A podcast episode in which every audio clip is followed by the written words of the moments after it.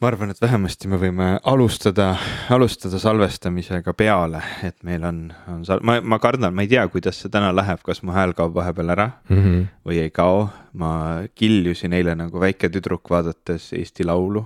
okei okay.. ei, see ei ole tõsi. mis sind elevile ajas seal? tegelikult, tegelikult selle juures mind ei ajanud mitte miski elevile, see, see ei olnud väga, väga meeliülendav, see Eesti Laulu poolfinaal, mida mida eile oli võimalik ETV vahendusel vaadata, lihtsalt enne seda ma käisin ja lugesin kolm tundi loengut järjest, mis, mis mõjus mu häälele väga laastavalt, sest ilmselgelt ma ei oska tegelikult oma häält kasutada. kas see loeng? sina kui, sina kui ähm, teatrikooliga inimene mm, -hmm. kuidas ma saan rääkida nii, et mu hääl ei lähe ära mingi umbes kolmekümne minuti pealt? kui me sinuga räägime, seda ei juhtu, aga kui ma loengus räägin inimeste ees, isegi ma ei, ma ei tunne, et ma karjun, aga miskipärast mu hääl alati kaob ära mis ma tegema pean? sa pead lõdvestuma. mi-, mi-, oled kuulnud sellisest asjast? ei, ma ei tunne, et ma oleksin olnud väga pinges. ei, aga sa ei pruugigi seda tunda vahel, sest et äh, ka mentaalne pinge vahel äh, ajab äh, mingid siuksed sisemised, sisemise lihaskonna niimoodi pingesse, et sa ei pruugi sellest ise aru saada. ja su hingamine läheb ebaregulaarseks ja pinnapealseks ja, ja sa lähed krampi selliste kohtade pealt, mis äh, avaldavad ekstra survet su häälepaeltele okay. ja sa kurnad need häälepaelad lihtsalt ära. et kui sa hingad sügavalt ja kõhu kaudu ja suunad oma hääle, hääle, hääle sellised resonaatorid on meil kehas ja sageli, kui inimene on pinges, siis ta hääl läheb rohkem siia nagu kurku ja laupa. samas, kui inimene on niimoodi lahti ja mootor on soe, siis äh, hääl tuleb nii-öelda, nii-öelda tõrrepõhjast niimoodi kõhust, et äh, mõnes mõttes sa pead võib-olla mõne ooperilaulja juurde minema äh, hääletrenni näiteks ja siis. ma olen seda mõelnud küll. selgeks selle asja no vaata see, mida sa räägid mulle, seda mulle nagu enne miljon korda nagu laulmise kohta ka räägitud, eks ole, mis, mis kõlab, eks ole, loogiliselt, et hääl on sellega hästi palju seotud, kuidas sa hingad ja, ja noh, kuidas siis nagu paremini hingata ja kontrollida oma häält ja selle kasutust. aga ma ei ole seda kunagi selgeks õppinud, ma ei ole ka väga hea laulja äh, ja, ja võib-olla selles ongi see asi, et tõesti ma, ma ei taju, et mu keha on pinges, kui ma inimeste ees räägin, sest see vahe on väga oluline, et näiteks sinuga siin rääkides me oleme noh, tavaliselt salvestamegi kokku umbes kaks tundi mm. -hmm. me räägime päris palju sel ajal ja mul ei lähe hääl ära mm. -hmm. aga, aga kui ma loengut pean, siis noh, nagu reaalselt pool tundi ja ma juba tajun, kuidas mu häälepaltel on nagu pinge, noh, ühesõnaga nad hakkavad nagu valu tegema. jah, jah. mis ei ole hea. vahel see on ka lihtsalt paratamatu okay.. ma ei usu, et on olemas inimesi, kes saavad lõputult rääkida ja laulda, nii et hääl ei väsi ära, et lõpuks ikkagi see on ju ka äh, sa kasutad oma yeah, ke keha yeah. mingit moodi ja kui sa ei anna kehale puhkust, siis noh, siis, siis, siis keha hakkab, siis mida, siis juhtub midagi, kuskilt hakkab midagi rebenema või kärisema, see on ainult, see, see on, see on, see on paratamatu. teatud piirist alates. kunagi keegi rääkis mulle, et nõukogude ajal, kui meil olid siin siuksed üleliidulised superstaarid nagu Jaak Joala ja Tõnis mm. Mägi ja. Ivo Linna. et või, võib-olla, kas, ma ei tea, võib-olla ma isegi lugesin seda Mihkel Raua Musta pori näkku raamatust, see on mm -hmm. ju kunagi, kui see raamat äh, laieneid lõi, et Tõnis Mägi äh, mingisugusel eriti intensiivsel tuuril, kus ta nonstop lihtsalt laulis ja laulis, ma ei tea, mitu korda päevas erinevatel lavadel. et lõpuks tal hääl oli nii ära, et muu ei aidanud, kui see, et ta pidi sööma Vietnami salvi aga võib-olla see on mingisugune linnalegend. See kõlab, see kõlab päris retsilt, ma ei tahaks süüa Vietnami salvi, ma ei kujuta ette midagi ebameeldivamat mm. -hmm. ei, tegelikult ma, ma kujutan ette palju asju, mis on ebameeldivamad kui Vietnami salm süüa. aga Vietnami salv kõlab ka üsna ebameeldivalt, äh, mis, mida süüa, minu, minul on need, ma ei, ma ei tea, mis selle asja nimi enam on, see mingi Kelore Voice something something, vaata seal äh, voodi kõrval on mul sihuke rohelise triibuga tuub mm,. näed sa seda? ma, ma võtan neid, need on mingid siuksed tabletid, mis peaksid häälepaeltele hästi mõjuma, need on nagu imemistabletid, aga mul nagu, ma kasutasin neid mõnda aega ja pärast seda üks sõber ütles mulle nende kohta mingi kommentaari peale, mida mul on nagu läinud veits keerukamaks nende võtmine, ta ütles, et see on sihuke tunne, nagu keegi tuleb sulle suhu noh, jah, Oleneb, kind of have to take her word for hetkel. it, aga teistpidi jällegi nagu nüüd ma ei suuda seda mõtet oma peast välja saada ja see Mm. tundub mulle nüüd palju ebameeldivam. no aga sa võid mõelda, et hääl tuleb sulle suhu tagasi. et see ongi see, mis tuleb okei, ja ei, see see on ju on, positiivne. see on tõesti üks viis seda asja vaadata. kõik on mõtlemise küsimus ja perspektiivi küsimus. seda küll jah. siis, kui ma töötasin intensiivsemalt näitlejatega Inglismaal, kui me tegime ühte arvutimängu koos, siis seal mis arvutimäng see oli, Jim? oh, ma ei mäleta, see oli nii ammu aega tagasi, aga ma mäletan, et palju näitlejaid käis stuudiost läbi ja siis äh, mõned neist said abi ka sellisest asjast nagu throat, throat coat. kas see on see, See see artificial uh, saliva või ei Te? tehisila? mis see veel on? ma ei tea, ma ei tea, müüakse mingit spreid, ma tean, lauljad kasutavad, et, et nagu niisutada oma kurku. mingi, mingisugune tehisila. võib-olla selle, võib-olla selle toime sarnaneb tehisila toimega, aga tegu oli lihtsalt sellise sooja joogiga, et tee teepakikese sees oli sihuke mõnus äh, kurgusõbralik taimepuru ja, ja kui, kui see teepakike läks sooja vette kruusikese sees ja ulpis seal natuke aega, siis seda jooki juues ähm, duublite vahele tegi see häälepaeltel olemise väga palju paremaks, et see põhimõtteliselt jah, ka niimoodi teeb häälepaelad natuke pehmemaks elastsemaks. Paneb neile sellise katte peale, mis nagu hoiab neid natuke nagu sihuke kurgusalv, ütleme nii Hmm. nagu Vietnami salv, aga selline joodav ja. sa, sa räägid sellest, sa, sa räägid väga uhkelt sellest, tegelikult ma just praegu guugeldan, see on põhimõtteliselt tee. ja, ja see on põhimõtteliselt tee, aga noh, vaata tee, Lagrits ja marshmallow root ja wild cherry bark ja slippery elm, see tundub väga maitsev taimetee. tee. noh, tee, tee mõiste on ka problemaatiline praegu siin selles kontekstis, Nagu sest et tee on, tee on ikkagi, on ju konkreetne taim Mhm. ja kõik asjad, mis on teepakikese sees, ei ei tee, kvalifitseeru teeks. kas sa ütleksid rooibose tee või rooibose infusioon? ma ütleksin rooibose infusioon, täpselt nii nagu kaerapiima asemel ma ütleksin, et äh, imetaja nisast eritunud sekreet. ühe või mitme lüpsi tulemusena eritunud sekreet, millel ei ole midagi lisatud ega midagi ära võetud jah, see on minu eelistus, sa ütleksid seda kaerapiima kohta, jah, aga ka, kaera ei lüpsta. tavalist, tavali-, tavaline piim on Vabandust. ühe või mitme lüpsi tulemusena siis ma olen täiesti, siis ma olen täiesti valesti aru saanud sest, sest sellest, kuigi kuidas maailm töötab. sa võid öelda, et ka, kaerast eritub midagi, aga kindlasti ei eritu kaerapiim udarast. Sa tahad öelda, et kaeral ei ole udaraid küljes jah, hmm.? vähemalt äh, mitte, mitte bioloogilises mõttes. aga mis mõttes siis nagu, no kui sa tahad seda kuidagi jah, mingisuguse nagu ma ei tea, väga keerulise metafoorina Mhm. käsitleda, aga ma ei, ma ei Kaera. oskaks ise seda metafoori konstrueerida. kaeranisa, kaeranisa kõlab päris hästi, see, see kõlaks nagu mingi hea bändi nimi või noh, mitte nagu hea bändi nimi, aga sihuke nagu veider bändi nimi, Kaeranisa. jah. debüütalbum on siis Piim või Sekreet, ma ei tea, kumb, Liisa isa. lisaisa, jah.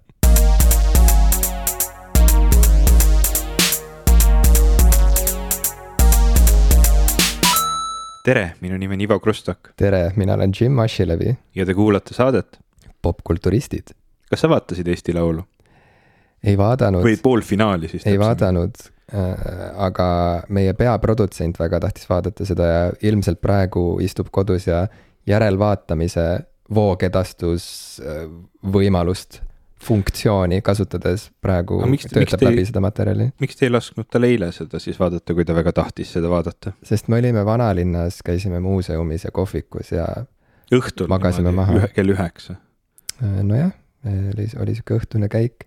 kusjuures ta tahtis, ta tundis muret, jällegi me ei ole tükk aega saadet teinud, tundis muret, et mis seis on, miks me ei salvesta ja ütles, et ta tegelikult tahaks ka esitada mõned küsimused meile, ma ei tea, kas sa oled avatud sellele mõttele, sest ma ütlesin, et ma küsin sult üle enne. kas üks nendest küsimustest on, kas küsimusi võib esitada, see oli nii loll, ma isegi, ma tahaks selle välja lõigata, sorry, ja ikka küsi sa küsi peaprodutsendi küsimusi. Äh, ta tahtis neid küsimusi ise esitada kusjuures okei okay,, et sa Aga... Ei saa neid nagu otseselt edasi kanda. ja et nagu ta ütles, et ma helistaksin talle ja paneks valju hääldi peale ja siis ta küsib.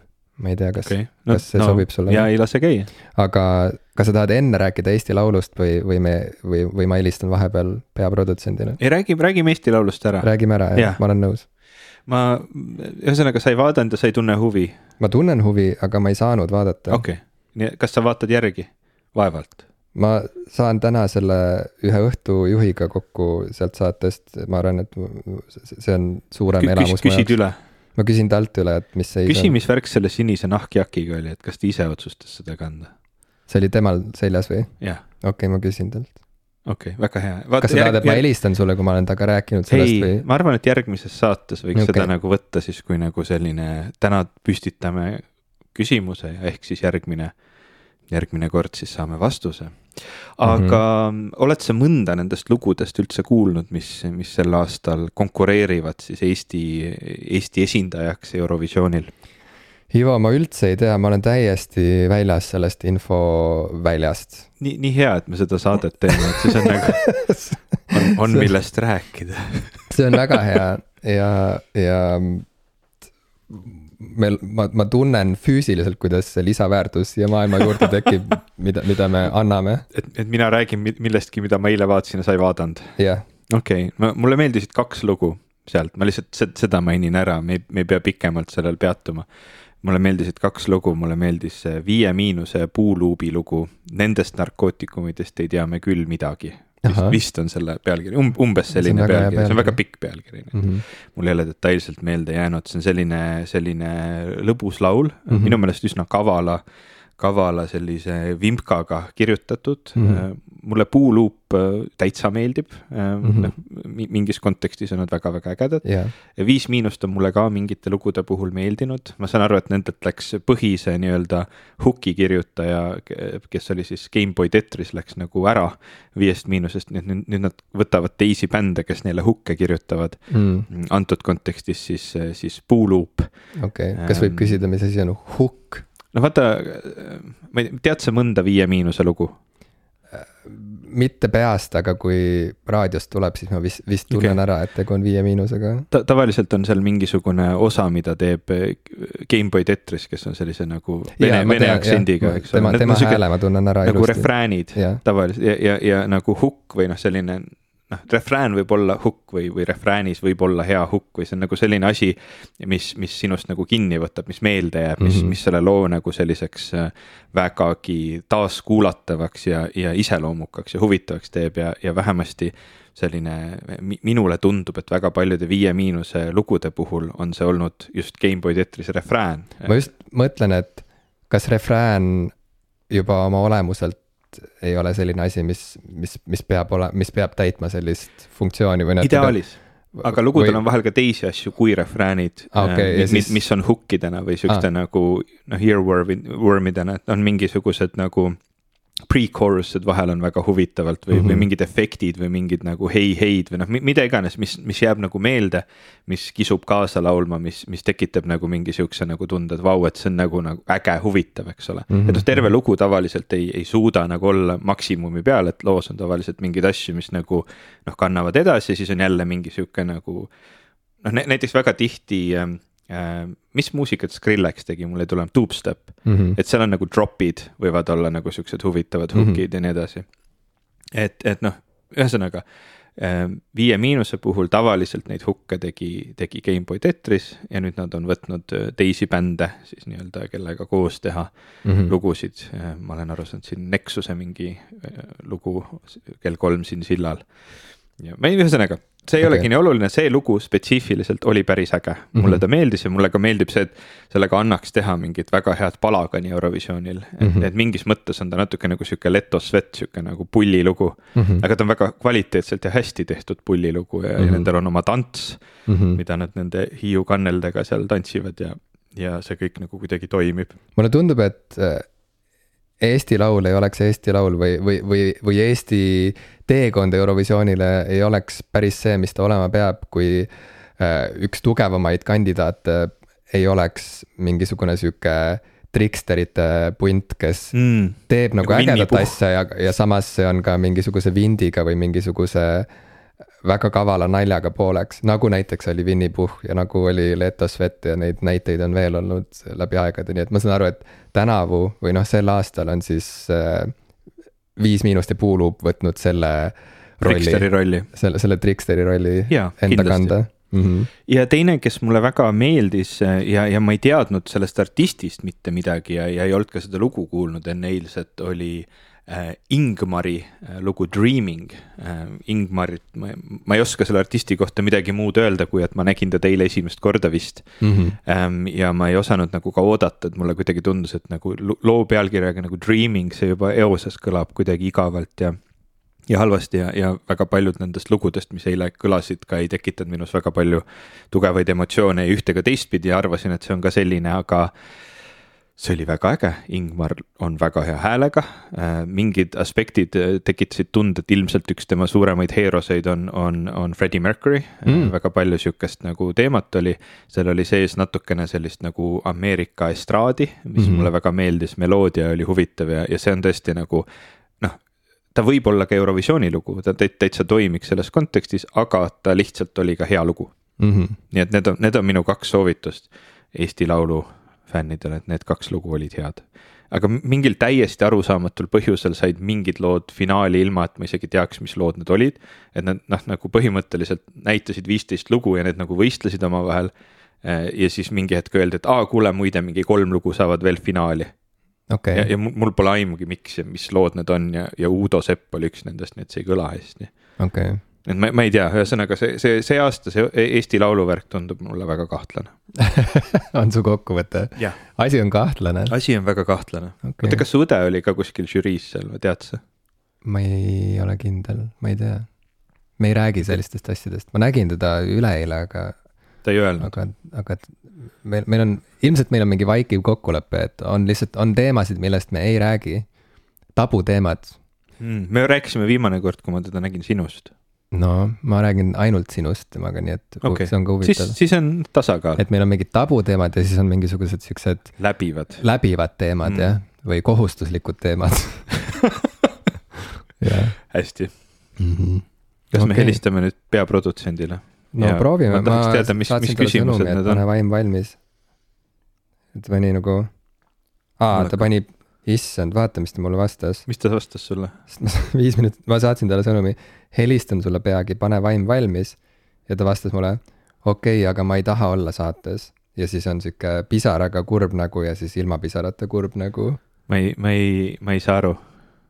et ka, kas ta siis kas ta on Tahab leidnud, kas ta hakkab produtseerima kedagi teist meil, meil on saatekriis. meil on, aasta algas kriisiga praegu. Me peaksime kriisikoosolekut kohe hakkama pidama.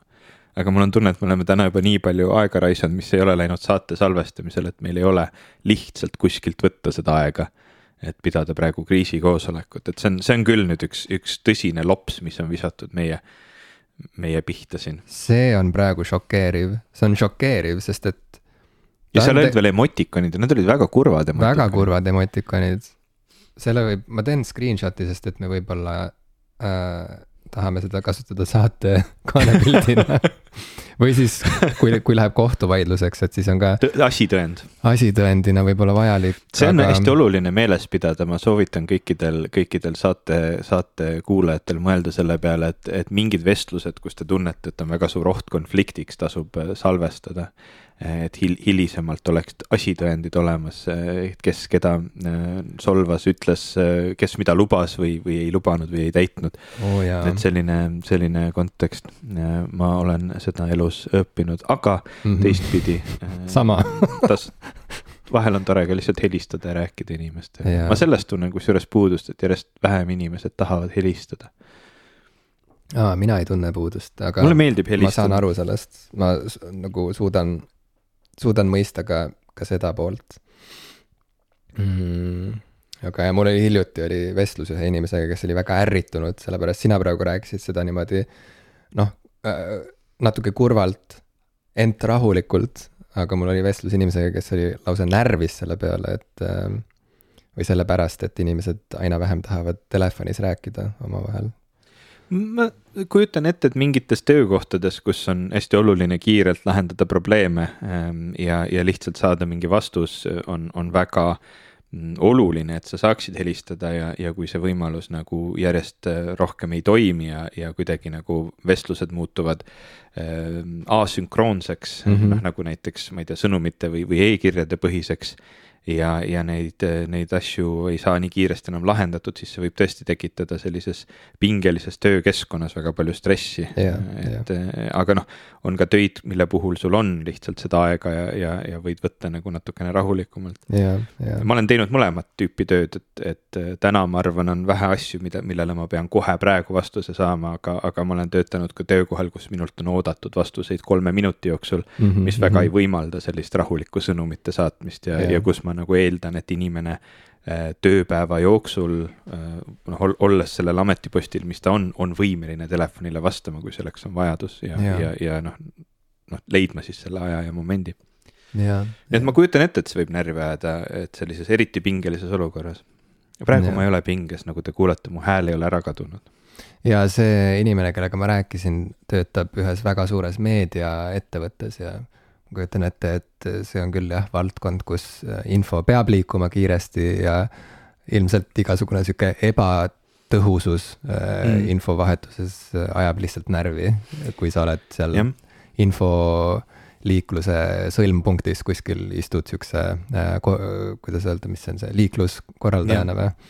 et siis see võib-olla tõesti jah, ajab närvi ma olen kohtunud ühe inimesega, kes, noh, tegelikult ma olen mitmega, aga ühega pikemalt rääkinud, kes töötab mm, noh, sõjakolde reporterina põhimõtteliselt või, või on käinud siis sellistes nagu kriisikolletes maailmas ja, ja sealt äh, teinud mm, ajakirjaniku tööd mm. -hmm. ja mhm. tema rääkis, et äh, noh, see pinge, mille all sa oled, et noh, üks asi on see, et jah, su elu on ohus, aga noh, need, on tavaliselt ka inimesed, kelle jaoks ei ole nagu igapäevane selline mure mm. -hmm. et noh, nad lihtsalt nagu on, on selle Äh, ohutasemega kuidagi harjunud mm. -hmm. aga see tööpingelisuse tase, kus nagu rakett lendab maja sisse mm -hmm. ja sul on mm -hmm. vaja sellest nagu nüüd uudist teha, need uudised või noh, need, need tavaliselt on nagu, nagu repliik, noh, sa, sa põhimõtteliselt paned sinna Reutersisse või kuhu iganes see kesk nendesse ähm, uudiste mm, uudiste, ma ei teagi, kuidas neid kutsutakse, need, need nagu siuksed äh,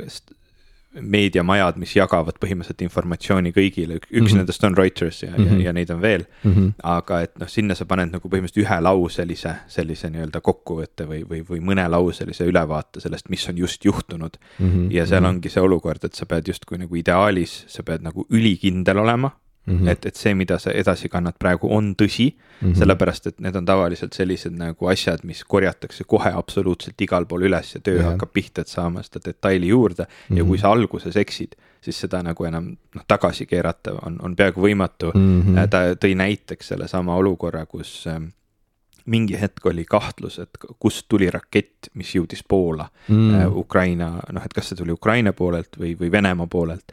ja, ja see, millise nii-öelda siis noh, variandi sa valid, võib omada meeletut äh, poliitilist mõju yeah., sest see lendab kohe nagu igale poole meedias laiali yeah.. ja noh, teine asi on see, et sina ajakirjanikuna, sul on ka see nii-öelda tunne sees, et sa tahad oma töös nagu edukas olla, mis tähendab seda, et sa tahad olla esimene kes selle üles paneb, sest esimene korjatakse üles, mitte enam teine mm. -hmm, ehk siis mm -hmm. sul on ülivähe aega väga noh, sellises stressirikkas olukorras, kus just midagi väga kohutavat tõenäoliselt on juhtunud. et sa pead selle nagu uudise saama kohe ülesse ja sa mm -hmm. pead selle õigesti ja korrektselt ülesse saama mm, -hmm. sest no enamus meediamajad e-, enamus olukordades ei võta mitte ühtegi lugu vastu ühe allikal põhinevalt. aga selles kontekstis tavaliselt noh, nagu sul, sul ei ole seda nagu allika võimalustki üldse mm. -hmm. et, et noh, kuidas kontrollida ja kuidas saada, sest see infonälg sellistes nagu kriisiolukordades on nii meeletult suur. et, et noh, ta, ta rääkis, et noh, see, see sellises olukorras ma kujutan ette näiteks, et sa saad helistada kellelegi ja kohe vastuseid saada ja edasi kanda ja. ja toimetada on, on, on noh, nagu sihuke vahel elu ja surma küsimus. jaa, jaa. ma ei tea, kuidas me selle teema peale jõudsime peaprodutsendi äh, ar arusaamatu sõnumitest. sa ilmselt tahtsid tuua praegu paralleeli meie olukorraga, et, et meil on ka praegu võib öelda, et sama tõsine kriis, kriis kui kuskil sõjakoldes, on ju. päris nii hull vaata ei ole mul meil on vaja infot, mis juhtus, mis äh, ja, meil on vaid kaks emotikoni üks lause. jah, kuid meil on ainult kaks emotikoni ja üks lause ja paistab, et ta ei taha enam suhelda meiega, sest ma saatsin vastu, et see on okei okay ja et me ei pea ju siis, et ta ei pea täna saates sõna võtma. ma näen, et sõnum on kohale läinud, aga seda pole loetud okay,. Äh, võib-olla, äh, võib juhtuda, et mu number on ära blokeeritud nüüd. see on päris poolt. hirmutav areng. see on väga hirmutav ja väga ootamatu areng. nii et kui Peame... see jääb meie viimaseks saateks, siis põhjus just... seisneb selles, et meid, meid. meid cancel dati. meid cancel dati. ma just tahtsin öelda, et ehk saame järgmine saade vastuse, aga ei pruugi saada. ei pruugi, see võibki olla viimane. nii et hea võimalus võib-olla lihtsalt siis tehagi võib-olla, võib-olla kõige viimane selline aasta kokkuvõte meie aasta kokkuvõtete seerias siin aasta alguses. me ei saanud pikalt salvestada erinevatel põhjustel. ma olin Armeenias ja, ja Gruusias ja sa olid vist depressioonis. aa, okei ma tahtsin, ma nagu, tahtsin öelda Inglismaal, aga jaa. Need on kolm olid... väga nagu kolm naaberriiki ähm. ma ei tea, mida see ütleb praegu meil siin Balkanite kohta äh, see ütleb. Gruusia, Armeenia depressioon. jah, mhm. ja, siis ähm, ja siis me ei saanud salvestada, aga nüüd me oleme tagasi ja ikkagi, kuigi jaanuar on juba oma keskpunktist läbi, möödas hakkab, hakkab läbi saama, et siis see ei tähenda, et läinud aasta poleks olnud kuidagi sündmusterohke ja oluline meile, nii et äh, et, et hoida traditsiooni elus, siis ikkagi mõtlesime teha väikseid kokkuvõtteid ja käia läbi oma, oma aasta äh, lemmikud kuidas, kuidas Spotify's selle asja lahti saab, kus ma sul on see aasta ülevaade? ma proovisin saada seda lahti samamoodi enne sinu juurde tulekut täna hommikul. mis selle nimi oli? Läinud, ma, minul õnnestus lihtsalt Wrapped. selline asi, et ma kirjutasin Wrapped sinna otsingusse oot, oot, ja siis on oot. veel see nagu aasta lemmiklaulude sihuke yeah. playlist on veel saadaval. sain, leidsin. aga neid muid nimekirjasid ma enam ei leidnud.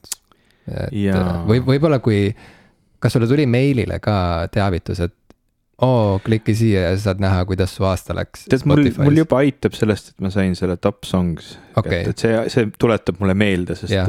tavaliselt kõik need asjad ma unustan ära. ja mind, mind aitas samamoodi see üks playlist juba, nii et, et oli okei okay.. ühesõnaga, kaks tuhat kakskümmend kolm on läbi, äh, kui te veel pole märganud äh, käes on uus aasta kaks tuhat kakskümmend neli, aga enne kui me äh, seda uut aastat niimoodi mikroskoobi all vaatlema hakkame, seda me täna tegema ei hakka, siis äh, käime läbi lihtsalt äh, oma eelmise aasta lemmikteosed või sündmused. mina otsustasin peamiselt rääkida muusikast, sest et muidu lihtsalt äh, ei, ei jõuagi kõike kokku võtta ja, ja kuna isiklikult minu jaoks muusika on alati kuidagi, muusika annab rööpad kõigele muule, siis mõnes mõttes see ongi nagu kõige olulisem kokkuvõttes. et, et ma panin kokku nimekirja albumitest, mis, mis mind siis, mis minu jaoks jäävad tähistama kõige selgemalt aastat kaks tuhat kakskümmend kolm. ma võib-olla paari sõnaga räägin igast albumist ka. ja, ja oli mõte ka mainida paari asja veel, mis ei ole muusikateosed, vaid on hoopis teistest valdkondadest pärit teosed. Ivo, millest sina tahaksid rääkida, mõeldes möödunud aastale? ma arvan, et räägime muusikast, sest seda on lihtne teha, sest Spotify annab ülevaate selle, kohta mm. -hmm. mul ei ole olnud see aasta väga palju suuri filmikogemusi, nii et võib-olla filmidest ei, ei oskagi rääkida, ma võib-olla püüan meelde tuletada, kas ma vaatasin mingit ägedat sarja või asja ja üldse võib-olla siis sihuke väike ülevaade, ma, ma võtsin oma, mu peamine nii-öelda ülevaade sellest, mis aasta jooksul toimus, on ilmselt Instagrami story'd mm.. mingi hetk ma õnneks lülitasin sisse seal funktsiooni, et arhiveerib mulle neid, et ma, et ma näen, mis nii-öelda need story'd ma olen aasta jooksul teinud mm. -hmm. äkki ma avastan sealt ka midagi, aga me võime, võime alustada vähemasti muusikaga, sest jällegi kõige lihtsam. okei okay., kas sa tahad teha otsa lahti? ma võin teha otsa lahti, eh, viimases saates me rääkisime väga palju plaatidest ja väga noh, need on tavaliselt see, et mis tuleb välja, see tundub kõige nagu sellisem eh, relevantsem ja kõige huvitavam ja, ja kõige rohkem nagu mõju avaldav. aga see Spotify värk tuletab nagu aasta algusest päris palju asju meelde ja ilmselgelt minu kõige kuul-, kuulatum album äh, terve eelmise aasta jooksul oli Gorillasi Cracker Island mm., mis mulle väga mm. meeldis, meeldis siis, olen seda nüüd pärast seda aasta lõpu ülevaate saamist paar korda veel kuulanud ja, ja endiselt meeldib, see on väga-väga hea album ja, ja kõik e-, esimesed neli lugu kõige kuulatamatest kuul,, kuulatavamatest, kuulatumatest lugudest olid sellelt plaadilt, mis noh, selles mõttes on loogiline, et tavaliselt ma plaate kuulan nagu tervikuna ja, ähm, ja, ja seetõttu neid nii-öelda üksikuid lugusid, mis mulle meeldivad, vahel tuleb siia juurde. aga tõesti ähm,, Gorillas Cracker Island väga-väga hea plaat ja, ja selles saates vist mingi hetk sellest ka rääkisime. ja see on nii lahe, et sa praegu alustasid Gorillasega, sellepärast et mul oli juba täitsa meelest läinud, et see album tuli välja eelmisel aastal. millegipärast on tunne, et see oli kaks tuhat kakskümmend kaks, tegelikult ei olnud, see oli kaks tuhat kakskümmend kolm. Äh, ja ka mulle avaldas see album ju väga muljet, rohkem kui varasemad Gorillase albumid.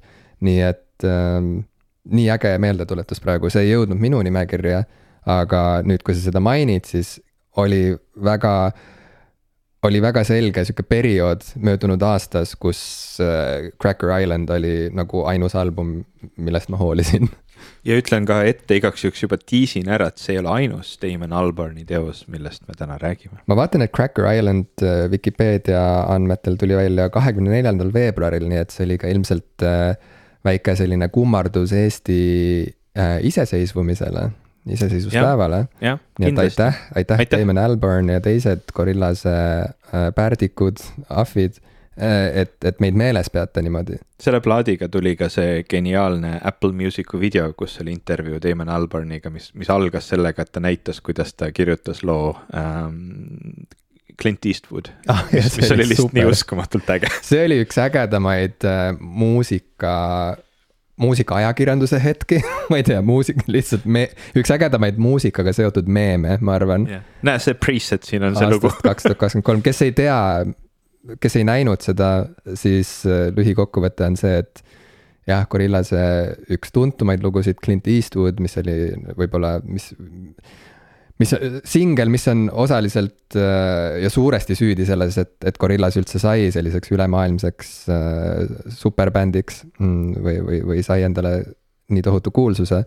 et siis Clint Eastwoodi selline tunnuskäik äh, või see nagu põhiosa sellest meloodiast on tegelikult lihtsalt ühe süntesaatori selline preset demo de,. demo, sihuke, sihuke väike meloodiakene, mis oli juba seal süntesaatoris sees, mille, selle meloodia ilmselt tegi keegi vaene süntesaatori sepp kuskil süntesaatori tehases mm -hmm. kuskil Aasias ilmselt eeldatavasti.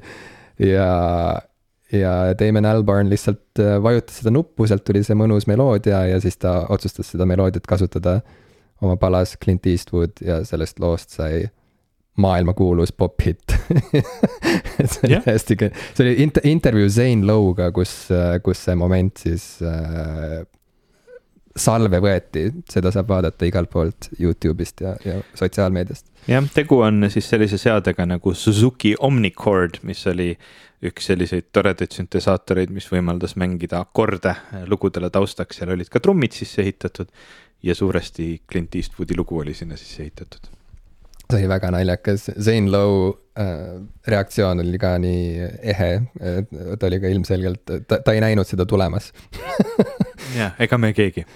Äh, jaa, lahe, väga lahe, hea, hea algus aasta kokkuvõttele mm, no ma ei tea, kas teeme kuidagi kordamööda? teeme kordamööda, siis on lõbusam, siis tuleb mulle ka võib-olla mingeid toredaid meeldetuletusi.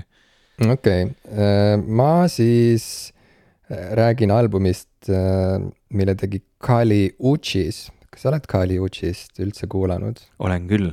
tema album Red Moon in Venus oli selline album, mis, äh, no vaata, ma olen sellest natukene varem ka rääkinud, et äh, mu elus on olnud väga selge selline, ütleme, sihuke teismeea ja, ja selle järgne sihuke noorusperiood, kus ma kirtsutasin nina äh, sellisele pehmemale popmuusikale. ma mäletan, sa rääkisid vestlustest oma õega, kus ja. sa teda lolliks nimetasid või midagi.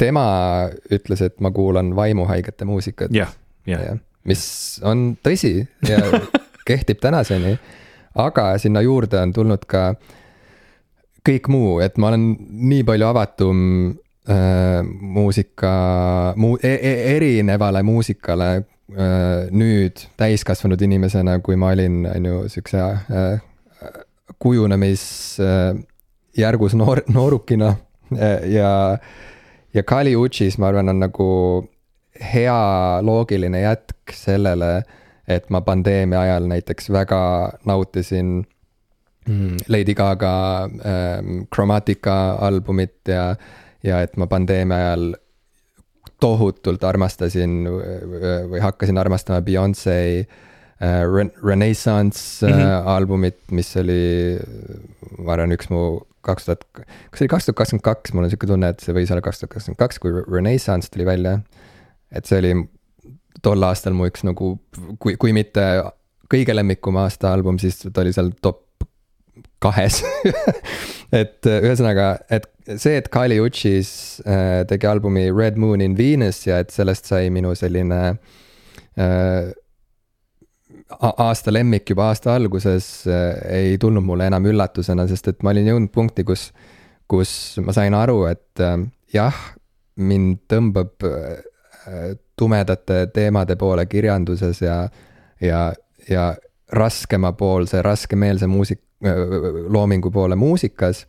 aga selle kõige juures ma kuidagi olen aina paremini hakanud ka aru saama sellest, et vahetevahel võib inimene lihtsalt jääda ka kinni mingitesse mõtlemismustritesse ja mingitesse harjumustesse, mis ei pruugi talle olla kokkuvõttes nagu lõpuni tervislikud.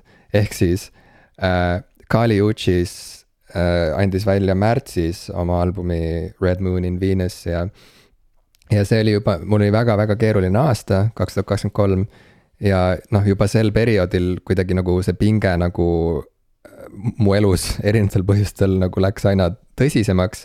nii et sellele vastukaaluks kuulata mingit sellist hästi mahlakat, sensuaalset ähm,, värvilist äh, ja sellist sooja äh, moodsat R'n'B albumit, see oli nii suur selline vaimse tervise vitamiin mu jaoks ja, ja siiamaani ma mõtlen selle albumi peale kui mingisuguse sooja äh, sellise pelgupaiga peale, kuhu ma saan alati tagasi minna, ükskõik mis mu elus ka ei toimu. et äh, kui mul on raske olla, siis see ei tähenda, et ma pean minema esimese asjana kuulama kohe Sunnood Va. vaimuhaigete muusikat äh, et, et võib minna ka Kali Uchist kuulama ja, ja lasta temal endale meelde tuletada, et on olemas ka sellised asjad nagu soojus ja sensuaalsus ja ja kõik sellega kaasas käiv. hästi mõnus, mahlakas, ilus album. kas sa oled tema uut albumit ka jõudnud juba kuulata? ma ei ole jõudnud, ma ei ole, ma olen vist ühte pala kiirelt äh, läbi mm. kuulanud ma, ma olen temaga korra mängima pannud, aga mitte jõudnud süveneda mm. -hmm. nii et ma arvan, et äh, see, see on väga hea sihuke meeldetuletus või, või äh, sihuke mm, nüke, et võiks selle korra ette võtta mm. -hmm jaa, mis, mis veel sellel aastal oli selge, on see, et taaskord ma kuulasin väga palju Taylor Swifti lugu Shake It Off. Nonii. Ah, või noh, siis eelmisel aastal, sest see on, see on, mida ma olen siin saates juba paar korda maininud mõnede inimestega frustratsiooniks juba on see, et ma kasutan seda lugu põhimõtteliselt lihtsalt nagu ähm, siis sihuke stressileevendus, et kui, kui on sihuke pingeline või, või pahane olla mm, -hmm. et mhm. siis ma vahel kõnnin õues ja panen mängima Shake It Off'i ja mul hakkab veits parem mm. -hmm. see on täpselt sihuke lugu, et ma saan aru, see ei ole uskumatult äh, selline mingi sügav lugu või, või võib-olla Taylori lugudest kõige nagu siuksem nagu märkimisväärsem, aga ta on väga sihuke meeldiv ja tore lugu. ja, ja ei, see on üks toredamaid lugusid üldse ju viima-, viima-, ma ei tea, viimase kümne aasta sihukesest popmuusikast aga mida ma tahtsin välja tuua kui ühe albumina eelmisest aastast, mis mulle väga-väga mm, meeldis, ma püüan seda tervet albumi nime kuidagi ette saada siit, see ei ole päris nii lihtne, sellepärast et sellel albumil on väga pikk nimi. äh,. miks ma ei saa seda, kuidas, kuidas Spotify üldse nagu töötab, ma võtan, ma võtan Vikipeedia ette. kuidas Spotify töötab? Jah, noh, ühesõnaga ma, ta valmistab mulle väga palju frustratsiooni viimasel ajal, ma tahan hakata rääkima ühest bändist, millest me oleme siin saates ka varem rääkinud ja võib-olla isegi natuke liiga vähe rääkinud, sest tegu on ikkagi täiesti arusaamatu ja uskumatu grupeeringuga nimega King Gizzard and the Lizard Wizard. Mul on hea meel, et nad on tagasi meie saates. et, et ma olen vahel vaadanud, Youtube'is on paar inimest, kes teevad nagu siukseid ülevaateid tervetest diskograafiatest, Mike the Snare, kellest ma olen ka siin saates varem rääkinud, keda ma alati väga soovitan nagu muusikahuvilistel vaadata, on teinud video äh, siis King Gizzard and the Lizard Wizard'i diskograafiast ja soovitanud erinevaid albumeid. mille ta tegi paar aastat tagasi, mis nüüdseks on juba vanaks jäänud, sest vahepeal on King Gizzard and the Lizard Wizard veel terve trobikonna albumeid välja andnud mm -hmm.. noh, mis on tõesti noh, see, on nihuke rets, et nad suudavad anda välja nii palju plaate mis on nii erinevad üksteisest ja mitte halvad, et noh, võib, võib vaielda, et mõni nendest näiteks mulle isiklikult nii väga ei meeldi või mingi stiiliga või mingi asjaga, mis, mis ei kliki mm. -hmm. aga need on kõik väga kvaliteetsed ja head albumid kus on väga eriline, huvitav ja mitmekülgne muusika yeah,. Yeah. aga kahe tuhande kahekümne kolmandal aastal ilmus selline album nagu Petrodragonic, ma ei oska seda isegi, Petrodragonic Apocalypse or Dawn of Eternal Night, an annihilation of planet Earth and the beginning of merciless damnation on, on siis selle, selle albumi pealkiri, ta on noh, ütleme King Gizzard and the Lizard Wizard on väga paljudes eri žanrites albumeid äh, välja andnud, lisaks andsid nad äh, välja eelmisel aastal ka albumi nimega Silver Chord, mis on hoopis mingisugune sihuke elektropop äh, ja üsna selline progressiivne ja, ja, ja eksperimentaalne pop. aga siis see plaat, millest me räägime, mida ma ilmselt lühendan nüüd edaspidiseks Petro Dragonic Apocalypse on thrash ja, ja progressiivne metal mm.. üsna raju rets äh, album ja see mulle väga meeldis, mulle meeldis selle sõnum, kuna nad väga noh, nagu põhjalikult ja siuksed crazy'lt käsitlesid seal sellist kliimakriisi. ehk siis selle albumi lugu ja ma võtan selle väga üldiselt kokku ja, ja väga ilmselt valesti, sest ega ma täpselt kõike seda jura, mis seal toimub, ei mäleta mm. -hmm. aga põhimõtteliselt inimkond äh, tarbib meeletutes kogustes fossiilseid kütuseid, millega hakkab kaasa tulema nagu suuri probleeme. ja, ja nende probleemide lahendamiseks siis kutsutakse välja nõiad.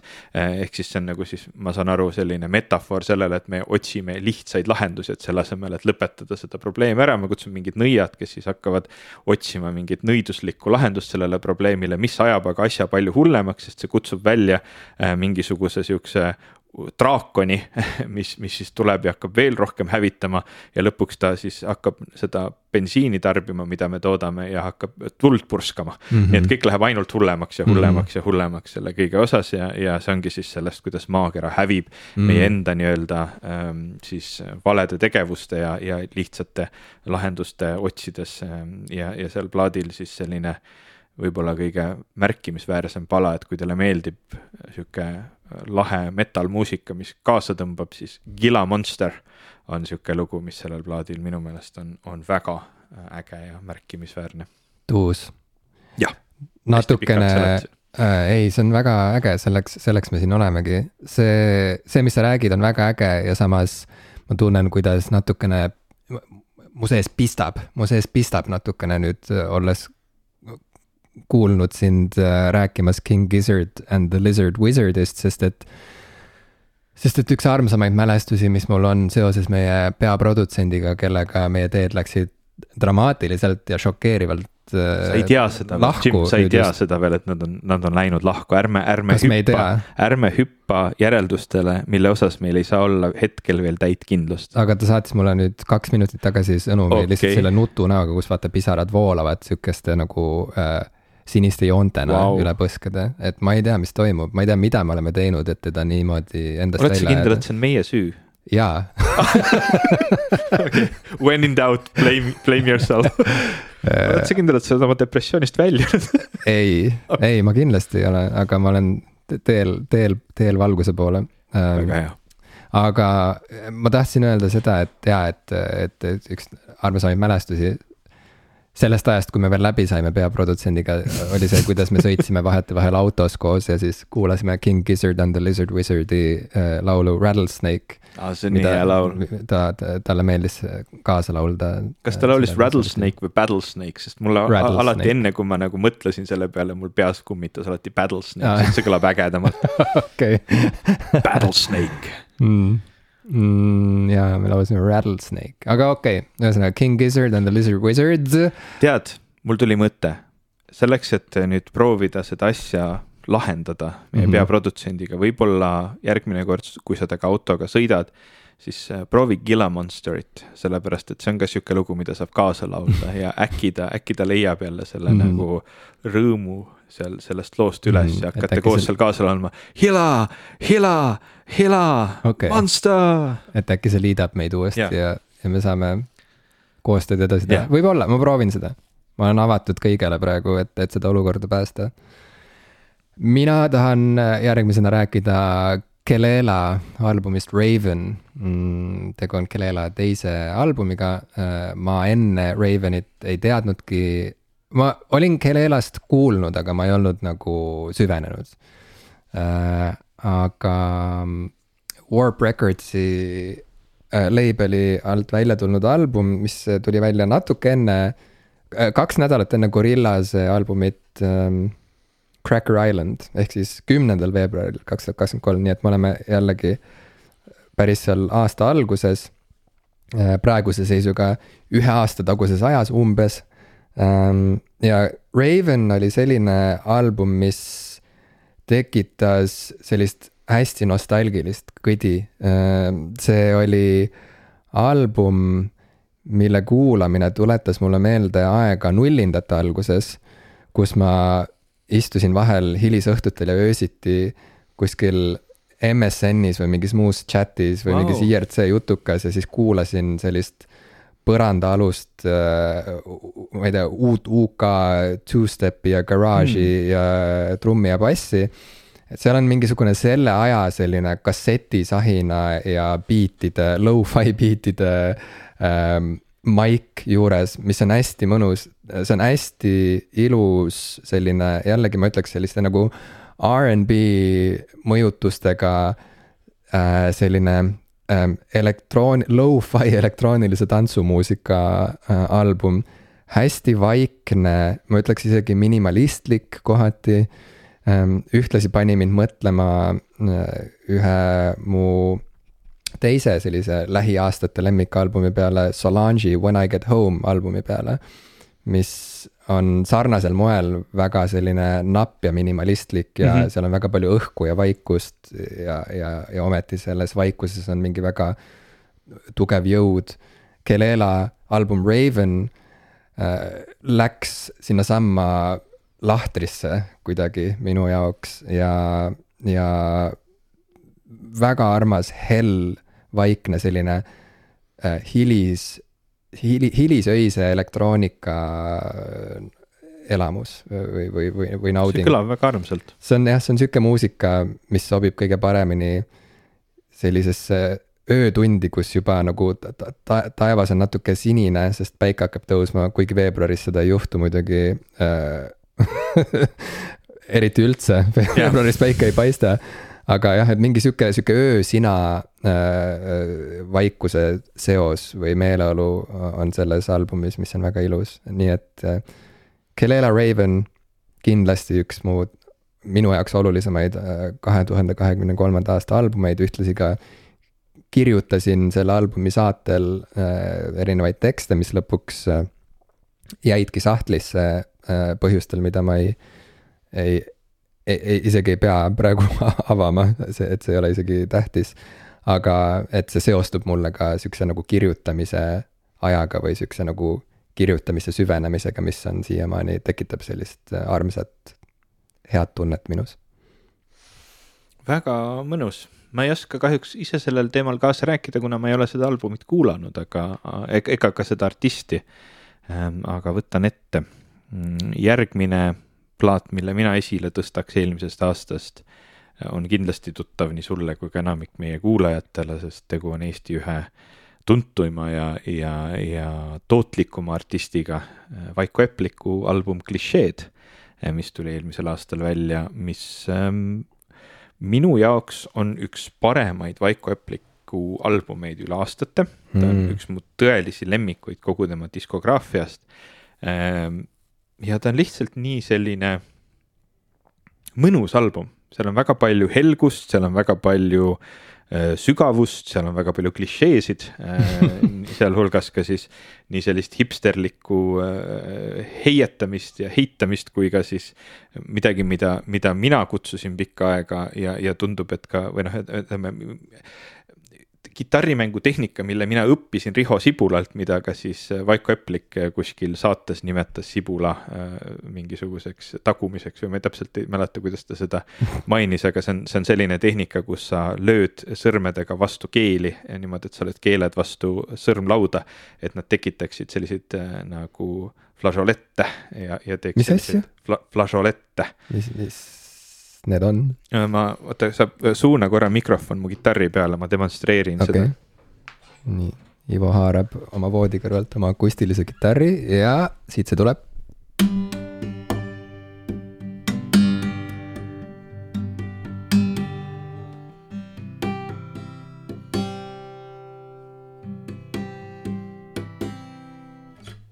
sihuke efekt. okei okay panin nüüd kitarri ära, ühesõnaga, tegu on siis siukse tehnikaga mm -hmm. ja, ja siin plaadil on veel väga palju siukseid erinevaid klišeesid ja sellest ka siis see nimi.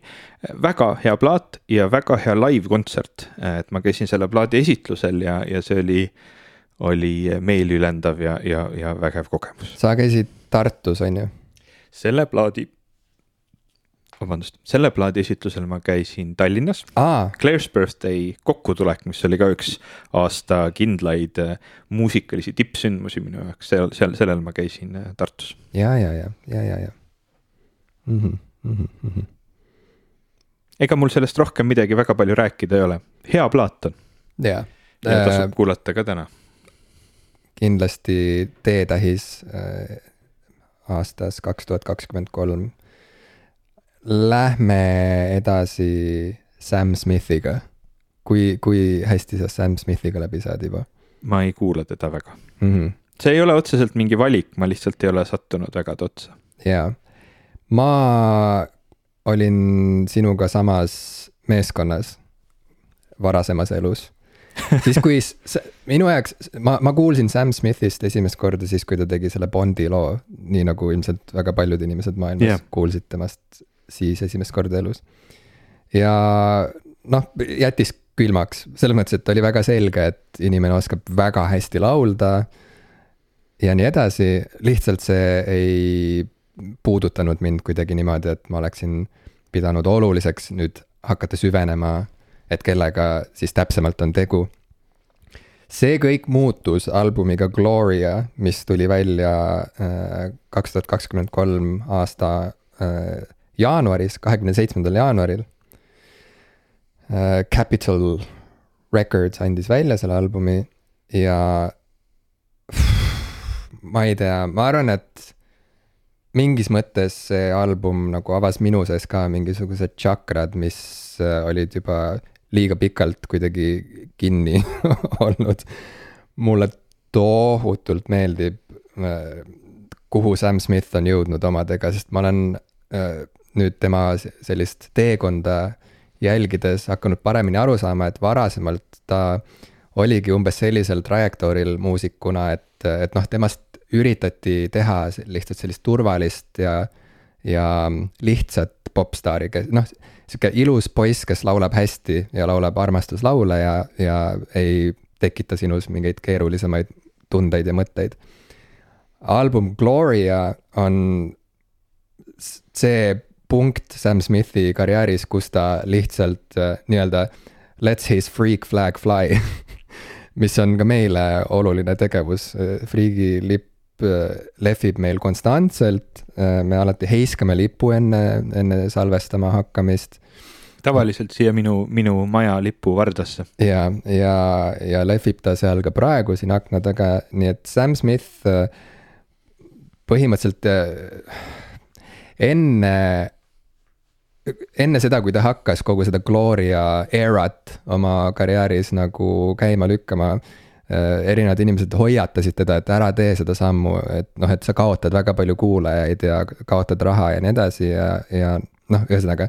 me oleme nii palju kuulnud neid lugusid, kus, kus inimesed ütlevad niimoodi teistele, on ju, üritades neile, soovides neile head, on ju, ja ilmselt oma, ma ei tea, vaatepunktist lähtudes nad teevadki noh, enda meelest head või üritavad teha head, et nad üritavad anda head nõu või head ärinõu või mida iganes. Sam Smith õnneks ei kuulanud neid inimesi ja, ja ikkagi tegi, mida ta tahtis. ja nüüd ongi tema lavashow'd ka ikkagi nagu sik-, selline noh, sihuke nagu kõige parem selline nagu ma ei tea, drag show, kaldkriips, tsirkuse mm. nagu möll, on ju Äh, mina ei ole tema kontserditel kunagi kahjuks käinud, äh, meie podcast'i sõber Henno podcast'ist ei saa aru, käis, äh, ma tean, Lätis kuulamas Sam mhm. Smithi mm -hmm. üks hetk, minu arust see oli ka eelmisel aastal. aga jah, et Gloria on siis see album, kus ta nii-öelda nagu avab ennast niimoodi sügavamalt ja kolmedimensionaalsemalt ja ja avaldas ka väga provokatiivseid, no mis väga provokatiiv, no võib-olla nende vaatest, kes hoiatasid teda, et ära, ära, ära muutu üheks nendest, on ju, et, et, et ole ikka see lihtne ja korralik popipoiss. et, et, et neile ilmselt see tuli šokeerivana, aga, aga need Sam Smithi äh, videod, näiteks I m not here to make friends on lihtsalt üks mu lemmikmuusikavideoid, ma arvan, möödunud mm. aastast, see on lihtsalt nii lõbus ja nii ähm, vallatu mis sealt vastu vaatab, et äh, noh, ma ei hakka seda videot nagu ähm, ümber jutustama, tegu on lihtsalt sihukese nagu lõbusa äh, äh, peoga äh, ühes uhkes mõisas, ühesõnaga vaadake ja nautige palju tuli ka sellist toksilist vastukaja loomulikult Sam Smithile, inimesed nagu, kui ta seal käis, äh, ma ei tea, mingite kõrgete kontsadega ja, ja äh, rinnahoidjatega ringi, et siis inimesed ütlesid, et oo et sa oled nii inetu ja kes, no umbes, et nagu milline inimene julgeb umbes hommikul üles ärgata ja minna peegli ette ja panna siuksed asjad endale selga ja siis kujutada ette, et seda on nagu hea vaadata teistele, no mingid siuksed nagu mm -hmm. inetuid, väga vastikuid äh, kommentaarid, kommentaare tuli vasakult paremalt. ma ei tea, kuidas see Sam Smithile mõjunud on või kui palju ta nagu jälgib üldse seda negatiivsuse fooni, ma arvan, et see positiivsus kaalub üles selle negatiivsuse ähm,. igal juhul, Gloria oli tõeline selline nagu äh, tõeline päike minu aastas kaks tuhat kakskümmend kolm, sarnaselt nagu Kali Uchis oli mm, -hmm.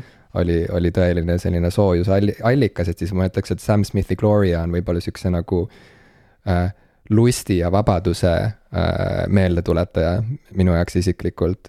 väga kaunis album ähm, kuulake seda, see on, see on äh, pidu sinus eneses, on see, on see album. ja mul on Sam Smithi pärast väga hea meel ja, ja ma olen tänulik, et ta äh, on jäänud iseendaks ja, ja et ta sellega teeb maailma tegelikult minu meelest palju avatumaks ja huvitavamaks paigaks.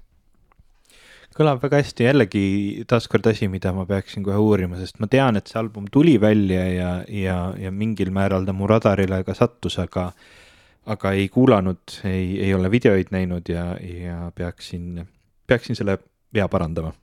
ja ma väga soovitan, ma usun, et isegi kui see kõik ei jää sulle kummitama ja sa nagu et sellest ei saa sinu mingit uut obsessiooni, siis ma usun mm, -hmm. et mhm. sa nagu kindlasti hindad nagu seda laulukirjutuse oskust ja seda lusti nagu, mis selles kõiges, mis sellest kõigest vastu kajab viimane album, mida ma tahaks esile tõsta, on album, mis ei olnud minu Spotify Wrapped'is ja, ja mida ma ei ole siin saates kordagi vist varem maininud ja mida ma üldse väga ei olnud kuulanud, enne kui ma avastasin selle väga paljude muusikaarvustajate ja üldse põnevate inimeste aastaplaatide nimekirjast.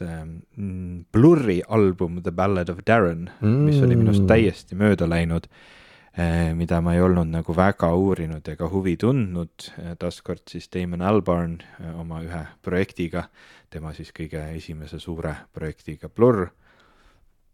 väga hea album, väga küps, väga sügav, väga ilus album ja siit plaadilt on pärit nüüd ka ilmselt üks mu lemmiklugusid, mida Damon Albarn üldse ükskõik millises kontekstis kunagi kirjutanud on. Kuigi ma pean nüüd mainima, et ma ausalt öeldes ei ole isegi vaadanud, kas, kas tema on selle kirjutanud või keegi teine, ma korra kiiresti vaatan tema, noh, ühesõnaga see on bändi poolt kirjutatud lugu siin on äh, neli autorit, üks nendest on ka Damon Albarn. selle pealkiri on Barbaric, äh, mis mm -hmm. siis mhm. räägib äh, sellest, kuidas vahel inimesed, olles pikaajalistes suhetes või, või, või noh, igasugustes suhetes, tekib olukord, kus need tunded, mis, mis varasemalt olid, on ära kadunud või, või muutunud. ja mida see siis kõik nagu tähendab või, või otsib selles mingit nagu sisu ja, ja, ja, ja elab seda nagu valu või frustratsiooni või neid küsimusi välja ääretult ilus lugu ja väga hea nagu selline areng ansamblile Blur, Blur, mis algas kuidagi sellise, ma ei tea, miks ma seda ütlesin kuidagi praegu, Blur, ei, ei tulnud suust õieti välja. It's all a blur. Blur, et ühesõnaga väga, väga hea mouth. areng al-, ansamblile Blur, Blur. Blur äh,, Blur on ka nagu, Blur võiks olla ansambli Mört, selline uh, arch nemesis. jah, Blur ja Mört. ähm,. Mördi album oli ka väga hea, sellest me juba rääkisime, et, et ühesõnaga, kui Blur oma algusaastatel oli väga noorte sellise nagu elu kirjeldav, et noored Inglismaal. ja, ja see, mida nad enda ümber nägid, siis, siis see on väga küps ja, ja selliste vanemate inimeste album mm. -hmm. mulle väga meeldib see album. mõnus, mõnus ja väga üllatav, et nad selle albumi tegid, on ju, ma ei tea, vähemalt mulle. jah yeah. äh,, tuli kuidagi niimoodi järsku. mitte, et nad oleksid üldse kuidagi ise nagu nii üle seotud Oasisega aga lihtsalt kuna äh, kui nad areenile ilmusid sellise indie, Britpopi sensatsioonina, siis neid kogu aeg kõrvutati Oasisega. Need olid need kaks, kaks nagu bändi, et noh, kunagi, et kas sa oled Rolling Stones või sa oled The Beatles, kas sa oled Oasis või sa oled ja. Blur. et siis siin tuleb jälle mängu see aspekt ka, et ma lihtsalt nii austan seda, et nad on kuidagimoodi ikkagi veel siin, et nad teevad edasi seda, mida nad armastavad ja et nad on osanud kuidagimoodi nagu jääda sõpradeks omavahel. erinevalt Oasisest, mille tagasitulekut, ma arvan, ka miljonid inimesed üle maailma noh, jäävadki ootama, aga noh, seda ei juhtu mitte kunagi, sest et see vendade omavaheline läbisaamine. kuskil on, on piisavalt suur hunnik raha. ma ei, no ma ei tea, ma arvan, et see on nagu, seda küsimust on küsitud neilt seda küsimust jäävadki inimesed küsima neilt, ma arvan, surmani äh, vendadelt, Gallagheridelt, samamoodi nagu ansambli The Smiths tagasitulekut, ma arvan siiamaani, kuigi trummar on nüüd äh, siit ilmast lahkunud. et äh, aina vähem ja vähem tõenäoline on see, et seesama koosseis yeah, yeah. laval uuesti kohtub, aga jällegi, et, et noh, et Johnny Marri ja, ja Morrissey omavaheline läbisaamine lihtsalt ei võimalda seda, et see bänd üldse saaks kunagi Samas... uuesti kokku tulla, et, et, et noh, ühesõnaga ma tahtsin lihtsalt seda öelda, see on äge, et Blur, et nad on suutnud nagu jääda kokku ja, ja Blur on al-, ansambel, kelle puhul see areng on piisav olnud ka selles mõttes, et noh, et see ei ole see olnud, et nad tegid kunagi mingi paar väga-väga head plaati ja, ja, ja on nagu sinna kinni jäänud. vaid, vaid need muusikud on läbi oma karjääri meeletult arenenud mitmekülgselt äh, nagu ja.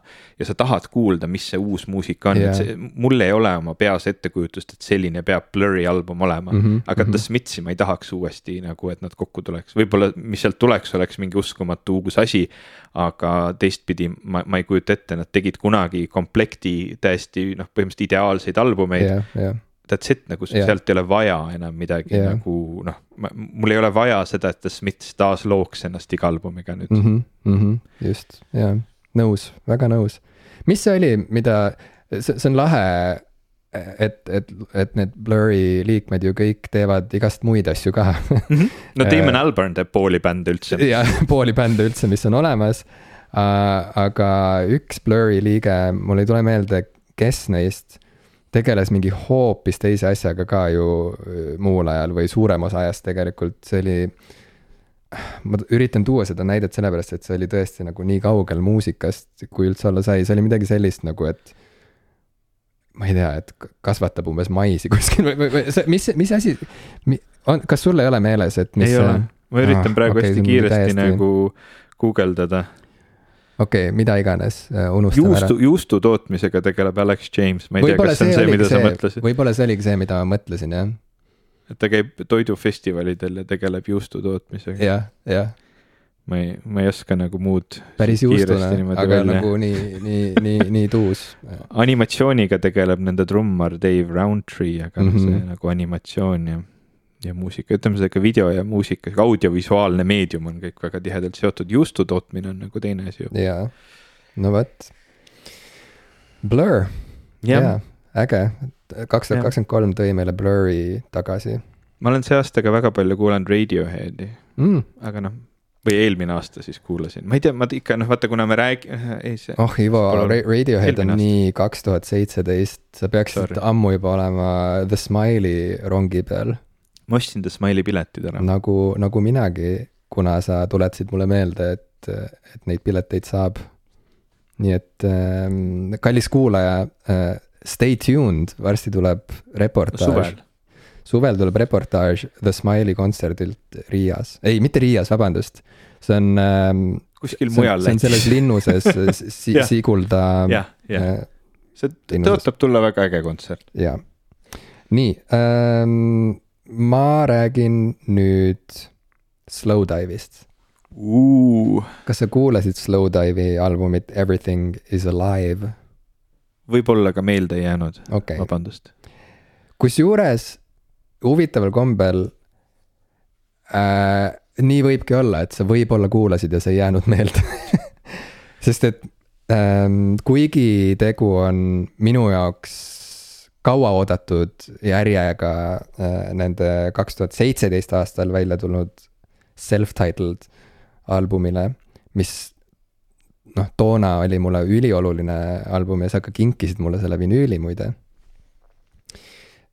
Siis äh, Everything is alive jah, jätkab selles samas tonaalsuses, aga veidral kombel minu jaoks see album ei tule nagu üheks tervikuks kokku. Kokku, seda kuulates on tunne pigem selline, nagu kuulaks mingisuguse ägeda bändi sellist B-poole lugude kollektsiooni. Mm..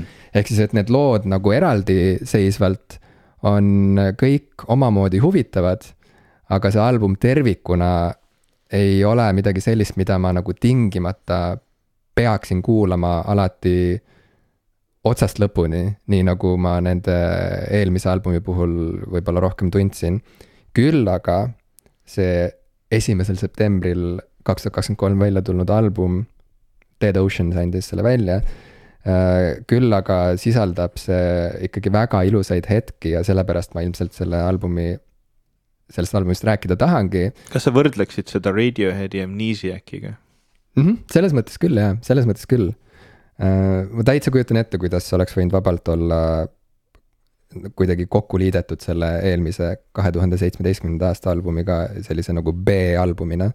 aga, aga selle, selle alb-, albumi sihuke tunnus singel Kisses on ilmselt põhjus, miks ma ikka veel mõtlen sellest albumist. Ehm, selle loo video ühtlasi on, ma arvan, koos selle Sam Smithi I m not here to make friends videoga äh, üks minu lemmikmuusikavideoid aastast kaks tuhat kakskümmend kolm. väga erinev oma meeleolult äh, Sam Smithi videoga. Äh, kui Sam Smithi I m not here to make friends on sihuke frivoolne, selline dekadentlik äh, lustimine, siis Kisses on selline sissevaatav, melanhoolne, ütleme sihuke nagu Uberi mootorrattasõit või rollerisõit põhimõtteliselt. Äh, aga midagi selles videos on, mis on lihtsalt nii puudutav ja tuttav. Ähm, see viis mind tagasi aegadesse kuskil, ma ei tea, keskkooli lõpus, kus äh, küll nagu süda veritseb ja kõik kõnnid mööda ilma niimoodi ilma nahata ja oled väga tundlik ja nii edasi, et, et siis kuidagi see see selline nagu nooruse õrnus ja, ja haavatavus äh, on seal videos nii ilusti olemas või kuidagi mingisugune sihuke ähm, üksilduse ja sihukese nagu ähm, teise inimesega sideme igatsuse tunne on kuidagi selles videos väga ilusti kohal. Nii et selle loo pärast ma armastan seda ja albumit ja väärtustan seda. nii et Slowdive'i Everything is alive, mul rohkem midagi ei olegi selle albumi kohta rääkida, mul on lihtsalt hea meel jällegi, et Slowdive edasi kütab. kuigi see ei ole minu silmis nagu täiuslik album, aga, aga ei peagi olema alati täiuslik. vahel piisabki mitte ainult ühest loost, vaid nagu Raul Saaremets kunagi ütles, et piisab ühest täiuslikust luubist ja juba ongi kõik olemas, mida on vaja Äh, see võib-olla kehtib rohkem elektroonilises muusikas, kus kõik ongi sihuke nagu luup, luupide põhine äh, tihtipeale, aga. aga jaa, alati pole vaja kõike selleks, et mingi asi saaks olla oluline ja eriline, nii et Slowdive'i äh, septembri album Everything is alive oli selline ilus ähm, teejuht sügisesse äh, eelmises, eelmisel aastal. jah, ma nüüd kohe hakkan mõtlema, et siin on nii palju plaate, mida tahaks järgi kuulata, see üks nendest, et ma, ma, ma mäletan, kui see tuli välja, ma uurisin seda korra, aga see ei jäänud meelde, see ei jäänud nagu kõlama. mulle, mulle meeldib muusika puhul see, et, et on nii palju plaate, mis kuidagi ei puuduta üldse ja siis mingi hetk tekib see klikk ja siis on nagu üks parimaid asju üldse yeah,. Yeah. et, et võib-olla mõned nendest, mida sa täna välja tõid, kümne aasta pärast äh, avaldavad mulle sügavat muljet ja, ja nii see kuidagi muusika käib ja keerleb. ma ei tea, on sul veel mõni plaat, mida sa tahaksid välja tuua, mul, mul ei ole enam midagi, mida kindlasti peaks mainima, eelmises saates ka nii palju sai neid välja toodud, kõik see endiselt kehtib Eesti muusikute puhul, mis, mis me rääkisime, Eiki ja Lonitsera ja ja mört ja, ja mm -hmm. kõik see, mis, mis eelmine kord sai räägitud, endiselt äh, mulle väga meeldib ja avaldas muljet. no aga ma siis äh, räägin veel natuke, mul on kolm albumit, mida ma tahan okay. äh, välja tuua või esile, esile tõsta mm,. tegu on siis ansambliga Unknown Mortal Orchestra ja nende albumiga Aa. V. kas neil tuli siis... uus album välja eelmine aasta? jaa, märtsis mm seitseteist märts äh,. Uus-Meremaa ansambel Unknown Mortal Orchestra ja see on siis kas, kas V-täht või siis viies, kui sa vaatad seda sellise Rooma äh, numbrina. see on ühtlasi nende viies stuudioalbum, nii et põhjust mõelda sellest V-tähest kui, kui numbrist, pigem kui lihtsalt tähest mm,? Ma, ega ma pikalt sellest ei oskagi rääkida, lihtsalt Unknown Mortal Orchestra on mingi sihuke naljakas bänd minu jaoks, mida Spotify algoritm hakkas mulle ette viskama äh, pandeemia ajal aina rohkem ja rohkem. see oli album Multi Love? ma isegi ei süvenenud, et mis albumitelt neid äh, palasid sinna playlist'i lendas, aga iga kord, kui Unknown Mortal Orchestra mängima hakkas ütleme, võib-olla oli tegu päevaga, kus mul, ma ei tea, päev otsa muusika mängis taustal. ja, ja, ja ma vahepeal pikalt isegi ei, ei pööranud nagu otseselt tähelepanu, et mida ma kuulan. aga alati, kui tuli Unknown Mortal Orchestra, siis ma kuidagi kikitasin kõrvu ja mõtlesin, mis asi see on, et midagi selles äh,, nende meloodiates ja selle ja, ja selle bändi kõlas, neil on mingi väga spetsiifiline oma selline, ma ütleks natuke sihuke sahisev lo-fi mm -hmm. kõla jah äh,, nagu oleks läbi mingi kassettmaki lastud. jaa, mida toetab väga hästi või kuhu sobitub väga hästi ka minu arust selle bändi solisti hääl, et yeah. kui tal on sihuke tämber, mis sobib kassetile väga hästi tema ja Tame Impala on minu jaoks nagu väga kuidagi sihuke ühtne kooslus. Nad on vä-, jaa, jaa, kusjuures see on väga äge tähelepanek, ma ei ole sellele mõelnud niimoodi, aga see on tõsi. Nad, nad on jaa, nad sobivad hästi kokku, ma kujutaks neid ette küll mm. ühel festivalil äh, esinemas kõrvuti lavadel ja ühesõnaga, et see bänd nagu hiilis mulle ligi, sest algoritm soovis seda. Ja, ja nii ma lõpuks jõudsingi punkti, kus ma mõtlesin, et ma olen nii palju neid nüüd nagu kuulanud niimoodi ühe loo kaupa tänu algoritmile, et võib-olla on aeg äh, näidata, näidata neile, et ma tõesti nagu väärtustan neid ja nii ma siis läksingi plaadipoodi Beat Me ja ostsin endale vinüüli, nii et mul on nüüd kodus siis see V-vinüül, mis on, mis on väga ilusa kujundusega, kusjuures ka seal kaane peal on üks sihuke väike poiss, kes üritab äh, leopardile kätt suhu panna. tundub nagu sihuke õudne moment, aga midagi on selles ka hmm. äh, väga kaunist selles, selles äh, jäädvustuses. nii, see ongi minu muljetus sellest albumist. Äh, äge bänd ma ei oska muud öelda siis äh, edasi hüpates sellest kolmikust teise plaadi juurde. Sampha album Lahai, kas mm. seda kuulasid või? ei, ma ei teadnud, et Samphal tuli uus plaat, aga, aga ma nüüd võtan ta ette Sampha on selles mõttes meile oluline bänd, et äh, kui me hakkasime tegema popkulturiste, siis äh, mina hakkasin sinu juures külas käima ja kuna me salvestasime sinu juures, nii nagu me praegugi salvestame sinu juures endiselt. Äh, et Sampha album, eelmine album oli tegelikult sina, sina tutvustasid mulle seda albumit. ma, mina ei olnud Samphast varem kuulnud Äh, tollal siis tegu oli tema debüütalbumiga Process, see tuli välja aastal kaks tuhat seitseteist. ja nüüd siis äh, aastal kaks tuhat kakskümmend kolm, aasta lõpuosas äh, oktoobris, kahekümnes oktoober oli siis see kuupäev, kui, kui tuli välja Sampha teine album nimega Lahai.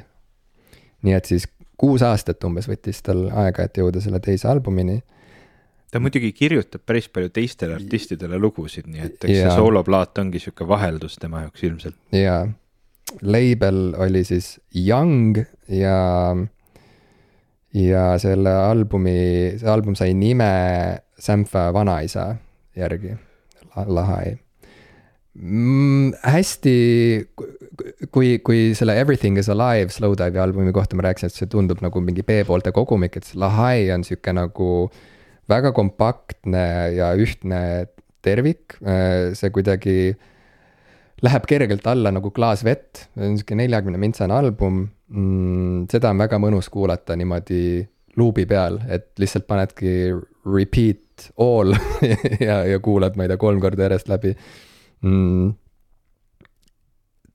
ta on võib-olla natukene vähem sihuke nagu õrn, kui oli debüütalbum ja selle võrra võib-olla on ta ka natuke vähem, ma ei tea, puudutav või kuidagi mm -hmm. niimoodi kummitama jääv okay.. aga, aga see ongi lahe, kui kõik ei ole üdini tiip ja, ja üdini puudutav kogu aeg, Lahai on sihuke nagu mahedam äh, mõnusam album, mis ei tähenda, et sealt äh, oleksid täiesti puudu siuksed melanhoolsemad noodid. Sampha on ikkagi Sampha, aga kokkuvõttes see on lihtsalt sihuke rõõmus taaskohtumine äh, väga hea häälega ja, ja ilusa ja hea laulu kirjutamise andega muusikuga, keda, kelle puhul tahakski, et ta, et tal oleks rohkem aega, et kirjutada enda asju ka mm. -hmm. sest et tõesti ta, ta figureerib nii paljude selliste nagu maailma äh, popp-tähtede singlitel, albumitel nüüd viimastel aastatel, et, äh, et ma ei teagi, kui kerge või raske tal on nagu oma aega jagada siis nende tellimustööde ja, ja, ja oma muusika kallal nokitsemise vahel, aga selle albumi me saime igal juhul, mõnus album, hea kompaktne tervik ähm,. Sampha Lahai, ma soovitan. ma pean seda kindlasti kuulama, sest Process on üks, üks, üks mu lemmik või, noh, üks tähtsamaid albumeid, see on nii ilus plaat ja yeah., ja seal on üks ilusamaid mõtteid muusikamaailmas üldse on No one knows me like the piano in my mother's home, mis yeah, on, mis yeah, on lihtsalt nagu mõttena nii kuidagi ilus ja terviklik. Ja ma olen, ma tean, et sul on selle plaadi vinüül mm -hmm. kodus, sellepärast et ma olen veetnud paar väga-väga ilusat päeva sinu juures Haapsalus kunagi ja, ja ma kuulasin seda plaati seal mm. -hmm. nii et, et see on, see on väga-väga äge plaat ja ma loodan, et, et mulle meeldib ka tema uus siis teos nii palju. jaa ma usun, et sulle meeldib, aga see, minu meelest nii põhjapanevat sellist mm -hmm. momenti nagu No one knows me like the piano in my mother's room. Lahai peal ei ole, et okay. ta ongi nagu, nagu selles mõttes nagu kergem album, mis jällegi ongi nagu täiesti okei okay., see on, see on väga tore. mul on lihtsalt hea meel, et, et Sampha tuli tagasi aastal kaks tuhat kakskümmend kolm. ja Ivo lahkus aga sul on silmas midagi mm,? Loodame, et Ivo saab selle asja enda silmast välja. ja ma kuulsin, kuidas vesi, kraanist lasti vett, Ivo kuidagi tegi korraks siukse ähkiva häälitsuse. kas sa tegid haiget endale? ma ei tea, mul oli silmas midagi ja siis ma nüüd pesin seda veega ja et silma vett pan-, vee silma panemine on ebameeldiv. on küll jah. On sul parem? natukene. ei, ei, ei tundu, jah, okei okay,, see on vist jah, väga palju parem ei ole, mulle tundub, aga nat-, natuke siis äkki on. no ehk, ehk läheb paremaks. okei okay,, okei okay. viimase albumina sellest äh, lõpukolmikust ma tahaksin rääkida Romi albumist Mid-Air Ehm, mis on sinu, milline on sinu suhe, mitte Rome'iga, aga siis ansambli The XX-iga, võib-olla küsin niimoodi. ei tea. Pole kumbagi kuulnud, kõik on võõrad asjad. ma arvan, et sa tead The XX-i, sa võib-olla lihtsalt ei ole nagu viinud selle bändi nime ja nende muusikat kokku, aga. võimalik. XX on küll sihuke bänd, mille puhul nagu. kuidas see kirjutatakse?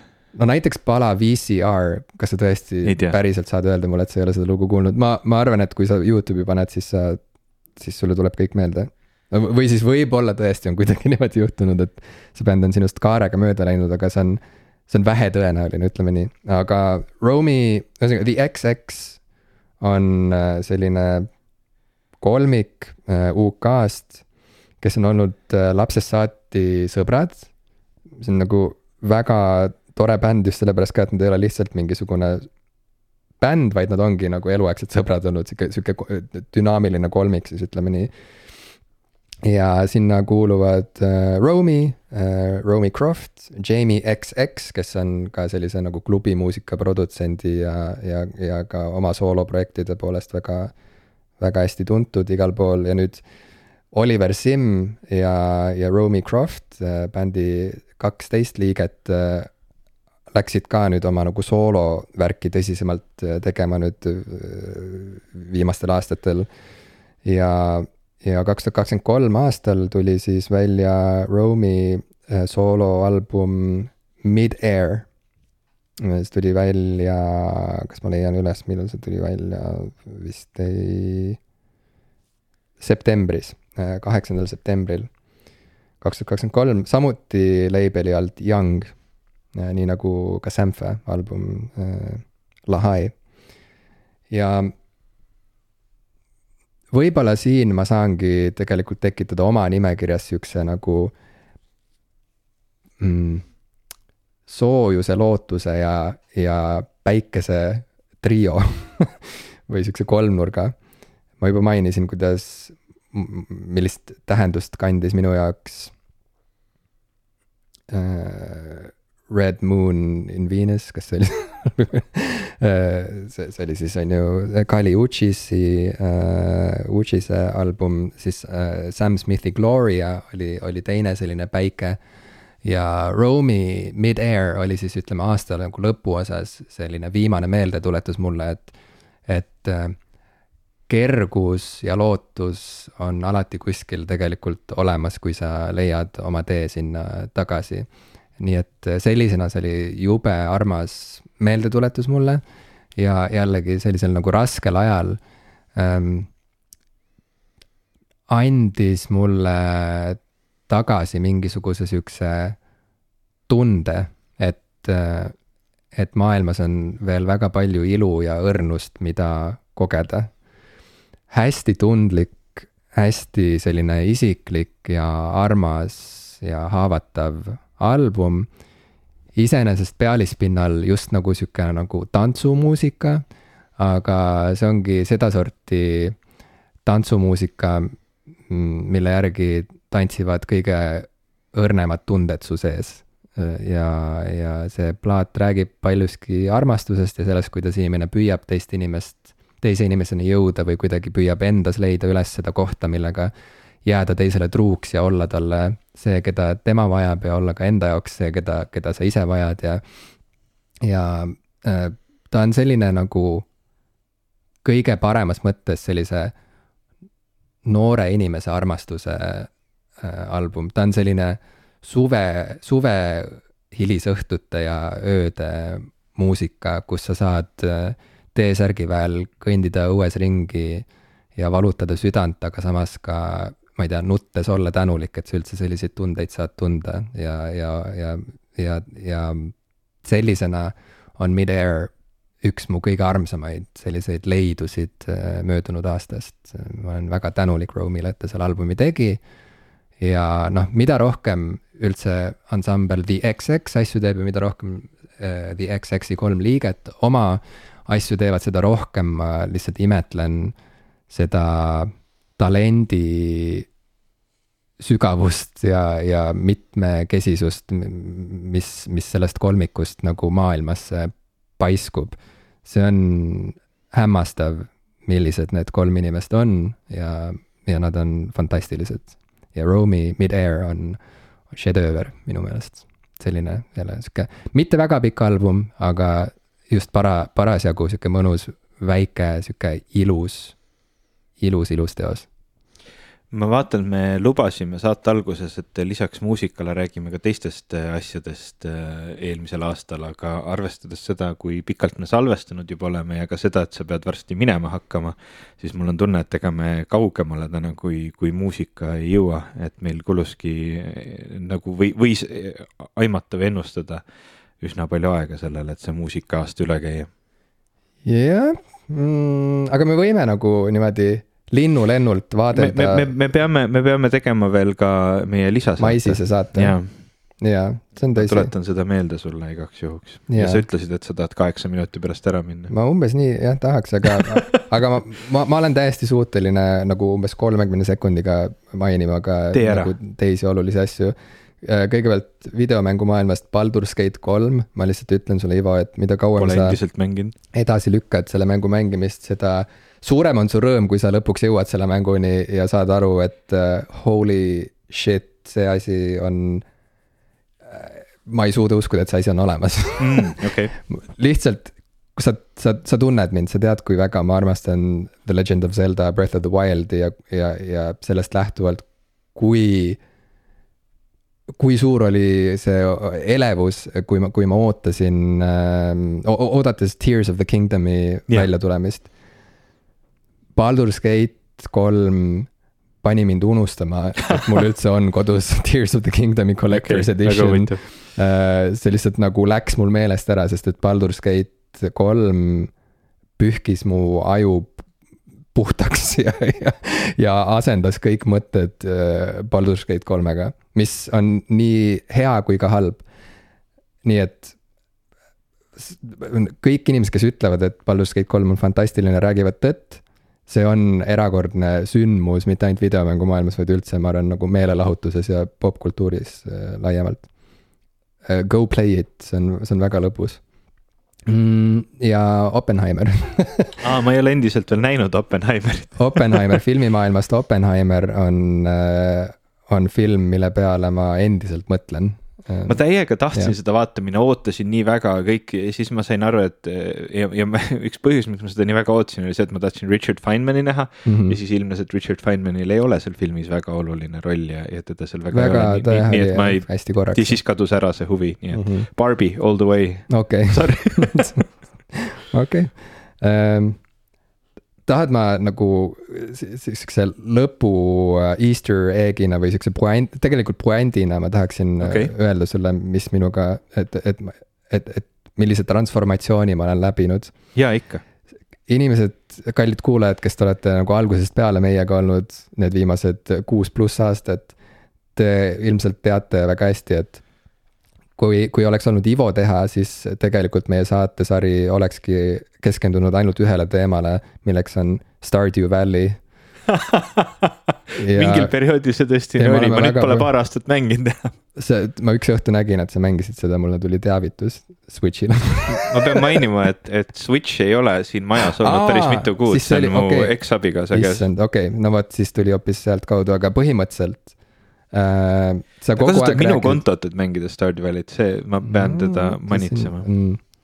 aga ole siis ikkagi viisakas ja arvestav, on ju okay.. et ära manitse niimoodi nagu inetult, aga et äh, Stardew Valley, sa oled mulle rääkinud aastaid sellest mängust ja ma tean, kui oluline see mäng on sulle olnud läbi aegade ja, ja ma pandeemia ajal proovisin mängida seda, ma ostsin selle Switch'ile ja no ei klikkinud, sest et mul on terve elu olnud probleem sellega, et äh, ma ei, ma ei suuda. ei taha talu pidada. ei, ma ei suuda hakata mängima isegi mänge, mille puhul ma tean, et nad on lõputud ja et seal peab lihtsalt elama. et ma pean lihtsalt tube sisustama ja ma ei tea, kõrvitsaid kasvatama, ma lihtsalt ei suuda, kuigi Animal Crossing mm -hmm. nagu puges mulle hinge ikkagi okay.. Mm -hmm. nüüd, kui ma tulin oma sellest isiklikust äh, sihukesest äh, surmaorust äh, läbi äh, aasta lõpus äh,, olles päris tõsiselt äh, sügavas depressioonis, midagi juhtus minuga ja Stardew Valley on nüüd üks mu lemmikasju üldse Nice. nii et Ivo, ma olen, ma olen valmis. sa saad aru? ma olen, ma saan aru ja ma olen valmis. ja nüüd, kus ka meie peaprodutsent on meid hüljanud, ma arvan, et praegu on kõige õigem hetk ümber brändida meie äh, popkulturistide saade ja keskendudagi sellele, millele me algusest peale tegelikult oleme, oleksime pidanud keskenduma. ehk siis Stardew Valley'le. Oota, aga kuule, sihuke asi nüüd, mille peal sa mängid Stardew Valley't, mis, mis platvormi, okei okay,, Switch'i peal. okei okay, um,, on sul ta ka arvuti peal olemas? ei ole. ei ole mul on nagu selline, mul tekkis mõte, et nagu stream, live stream, kus me mängime koos Stardew Valley't. teeme selle teoks. et see, see ma arvan, sest Switch'iga mul ei ole neid tehnilisi vahendeid okay., et Switch'i, Switch ühendada. ma ei tea, mis see on siis see uh,.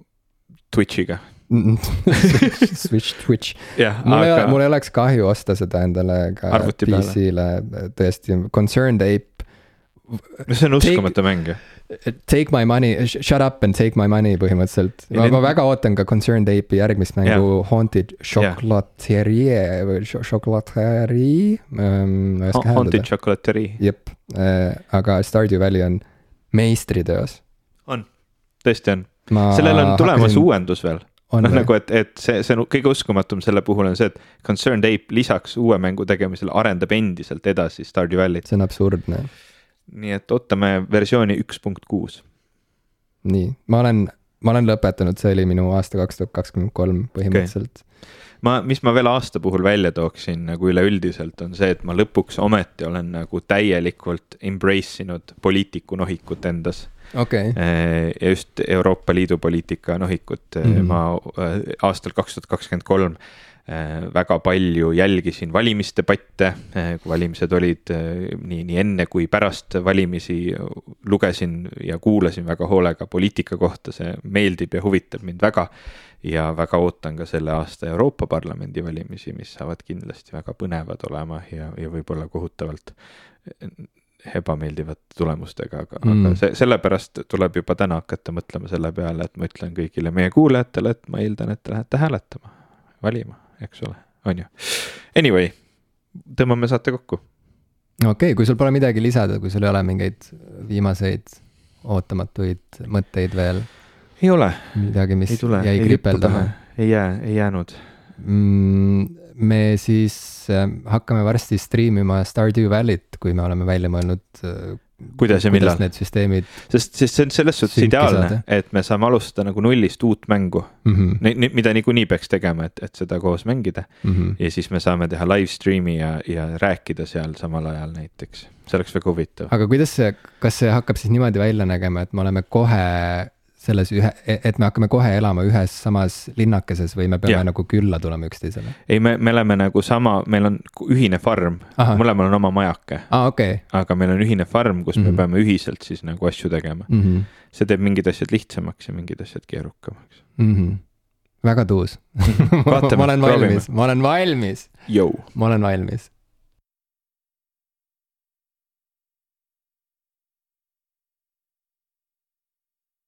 Karin, deep cuts vaata kuidagi ajalukku meil. oota, mismoodi?